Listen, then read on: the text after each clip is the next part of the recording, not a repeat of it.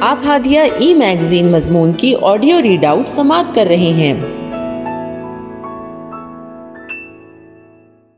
سامعین، السلام علیکم ورحمۃ اللہ وبرکاتہ۔ میں سومیہ افنان۔ ہادیہ کے شمارہ مارچ دو ہزار بائیس کے مضمون کی آڈیو پروگرام میں آپ کا استقبال کرتی ہوں۔ آئیے ہم اس کا آغاز ہادیہ کے زمرہ گوشے مطالعہ سے کرتے ہیں۔ کتاب کا نام صرف پانچ منٹ اور اس کے تبصرے نگار سید کاشف ہے۔ حق و باطل کی کشمکش اس وقت سے جاری ہے جب سے حضرت آدم علیہ السلام کا وجود عمل میں آیا۔ باطل نے طرح طرح کے ہتھ کنڈے استعمال کر کے اسلام کے جیالوں کو ان کے دین سے پھیرنے اور دین سے بیزار کرنے کی بہت کوششیں کی۔ ان پر فکری الغار کی، ان کے اندر سے ایمانی حمیت و غیرت کو چھیننے کی کوشش کی۔ آزادی کی تڑپ جذب جہاد اور شوق شہادت پر ضربے لگائی۔ ان کی بستیوں کو بم اور میزائل برسا کر تہس نہس کیا، ان پر گولیوں کی بوچھار کی، ان کے جسم کو چھنی چھنی کیا، انہیں پابند سلاسل کیا، انہیں اذیتیں پہنچائی، مگر اہل ایمان ہمیشہ نشب و فراز سے دوچار ہوتے رہے۔ لیکن انہوں نے ہر محاذ پر ثابت قدمی کا ثبوت دیا۔ ان کے قدم ڈگمگائے نہیں۔ وہ ظالموں کے سامنے سیسا پلائی ہوئی دیوار کے مانند ثابت ہوئے۔ حب و دباغ کی داستان بھی اسی کشمکش کا ایک حصہ ہے۔ صرف پانچ منٹ بے گناہ حب کے ایام اسیری کی داستان ہے۔ یہ خود نوشت، آنسوؤں اور خون کے قطروں سے لکھی گئی داستان عظیمت ہے۔ معصوموں کی آہ و بکا، نوجوانوں کی چیخے ڈنڈوں اور کوڑوں کی بارش ہے۔ نوچی ہوئی داڑیاں ہیں، جسم سے بہتا ہوا لہو ہے۔ اخبت قانوں میں امت کی بیٹیوں اور بیٹوں پر ہونے والے دردناک سزاؤں کا تذکرہ ہے۔ آزادی کی پکار ہے اور امت مسلمہ اور مسلم حکمرانوں کی بے حسی اور بے غیرتی ہے۔ حب الدباغ نے خود نوشت میں اپنی اور اپنے ساتھیوں پر گزرنے والی اذیتوں، تکلیفوں اور سختیوں کو بیان کیا ہے۔ مساوات کا علم بلند کرنے والے، عورتوں کے حقوق کا نعرہ لگانے والے، عورتوں کے تحفظ کی صدائے بلند کرنے والے مکار، کذاب حکمرانوں کی منافقت کو عیا کیا ہے۔ تاغوتی حکمرانوں کی جانب سے ہو رہے امت کی بیٹیوں پر ظلم و ستم و بربریت ان کی عیاری مکاری چال بازی اور تھوکا دہی کا پردہ فاش کیا ہے۔ امت کی ان مظلوم بیٹیوں کو حوصلہ دیا، ہمت کا درز دیا جو کسی کال کو میں قید و بند کی صعوبتیں برداشت کر رہی ہیں۔ یہ حافظ الاسد کا ظالمانہ دور تھا۔ ایک طرف فرعون مصر اقوانیوں کی خون سے ہولی کھیل رہے تھے، انہیں پھانسیوں کے فندے پر لٹکا رہے تھے، تو دوسری طرف پوری دنیا میں اس فکر کے حاملین کو کچلنے کی کوشش کی جا رہی تھی۔ ہندوستان، فلسطین، یمن، عراق، افغانستان، اس میں نمایاں تھے۔ امریکہ و اسرائیل کے اشاروں پر ناچنے والے حافظ الاسد نے شام میں بھی اسلامی فکر کے حاملین کو بے دردی سے کچلا۔ مصر میں زینب الغزالی، پاکستان میں ڈاکٹر عافیہ صدیقی تو شام میں حب الدباغ بھی اسی ظلم کا شکار ہوئی جو دمشق کی یونیورسٹی میں الشریعہ کی طالبہ تھی، جو اپنے دل میں کئی خواب سجائے بیٹھی تھی ان کی زندگی تر و تازہ پھول کی مانند گزر رہی تھی۔ وہ والدین کی لاڈلی، بھائیوں کی چہیتی تھی۔ وہ سعادت کی زندگی جی رہی تھی۔ حصول علم کے قاتل حماد چھوڑ کر دمشق گئی۔ مگر انہیں کیا معلوم کہ اس کے سارے خوابوں پر پانی پھیر دیا جائے گا۔ ایک تر و تازہ پھول کو مسل دیا جائے گا۔ اس کی زندگی کا چین و سکون چھین لیا جائے گا۔ اسے نو سال کے لیے قوبت خانے میں ڈال کر اس کی زندگی کو وحشتناک بنا دیا جائے گا۔ دسمبر انیس سو اسی کی رات۔ جب وہ اپنے فائنل ایئر کے ایگزام میں مصروف تھی تاغوتی حکمرانوں کے خفیہ کارندوں نے اپنی مکاری، عیاری اور دھوکے دہی کے ذریعے بلا جرم حب کو گرفتار کیا۔ تحقیقات کے بہانے لے کر گئے اور انہیں عقوبت خانے میں ڈال دیا۔ ان پر تھپڑوں اور کوڑوں کی بارش کی گئی۔ ہاتھ پاؤں باندھ کر تشدد کیا گیا۔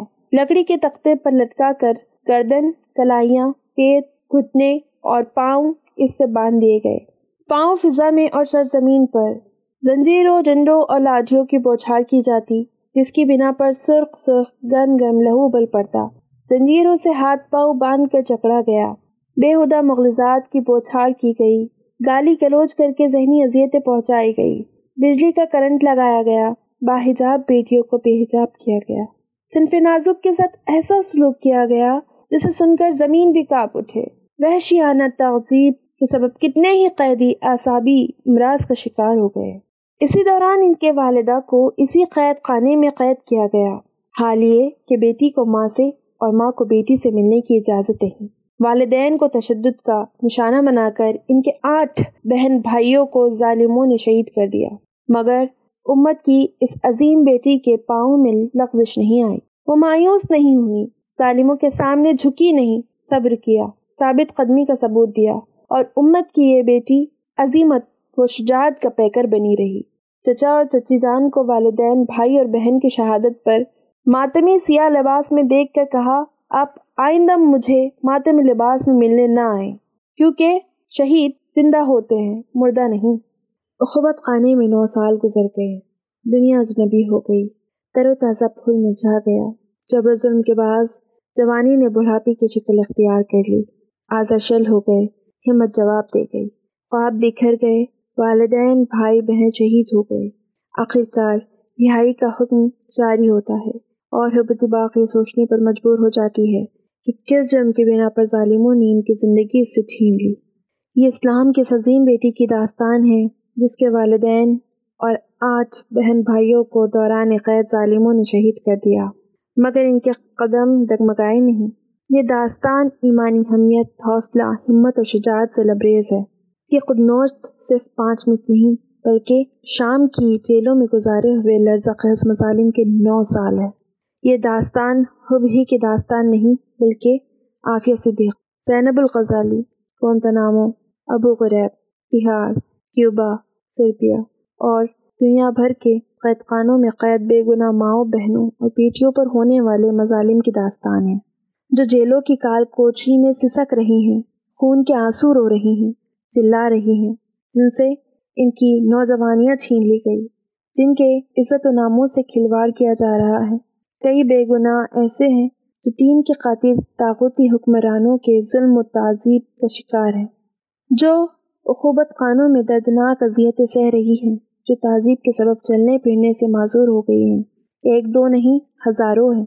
کشمیر میں، برما میں فلسطین میں، شام میں، مصر میں، چین میں، جو دشمنوں کی دست درازی کا شکار ہے، جو تڑپ رہی ہے کراہ رہی ہے اور فریادیں کر رہی ہے۔ کہاں ہے وہ مسلم حکمراں کہاں ہے وہ ایمانی حمیت سے سرشار مسلمان؟ جو کسی مسلمان بیٹیوں کے دوپٹے سے کھیلنے والے ظالموں کے ہاتھ کاٹ دیا کرتے تھے۔ کہاں ہیں جنہوں نے سندھ کی ایک بہن کے قط پر وہاں کے ظالموں کو واصل جہنم کر کے اس اسلامی سلطنت میں داخل کیا تھا؟ کاش۔ کاش کوئی تو ہو جو ان مظلوم ماؤں، بہنوں اور بیٹیوں کی عزتوں کو پامال ہونے سے بچائے۔ ان کے بہتے آنسوؤں کو پہنچے ان کے فریادوں کو سنے، ان کے درد کی دوا بنے، مصلحت و بزدلی کی چادر کو چاک کرے۔ قبل اس کے کہ وہ وقت آ پہنچے جب اللہ ان معصوموں کے تعلق سے حشر میں پوچھے گا، کیا عذر تراشو گے اس دن؟ کیا اپنے قوی سے کام لیا؟ تھا پاس خزانہ قوت کا، وہ کس مقصد پر خرچ کیا؟ جب کفر سے دین کی چکر تھی تو تم نے اس وقت کس کا ساتھ دیا؟ جزاک اللہ۔ ہادیہ مضمون کی آڈیو سماعت کرنے کے لیے شکریہ۔ امید ہے کہ آپ کو پسند آیا ہوگا۔ ہمیں آپ کے مشورے کا انتظار رہے گا۔ اپنا مشورہ، تبصرہ اور مضامین editor at Hadiya dot in پر ارسال کریں اور ہادیہ ای میگزین کے مضامین کو پڑھنے کے لیے website W W W dot Hadiya dot in subscribe کریں۔ انشاءاللہ، ہم اگلے ہادیہ ای میگزین کے شمارے سے دلچسپ مضامین کی آڈیو لے کر حاضر ہوں گے۔ تب تک کے لیے اجازت۔ اللہ حافظ۔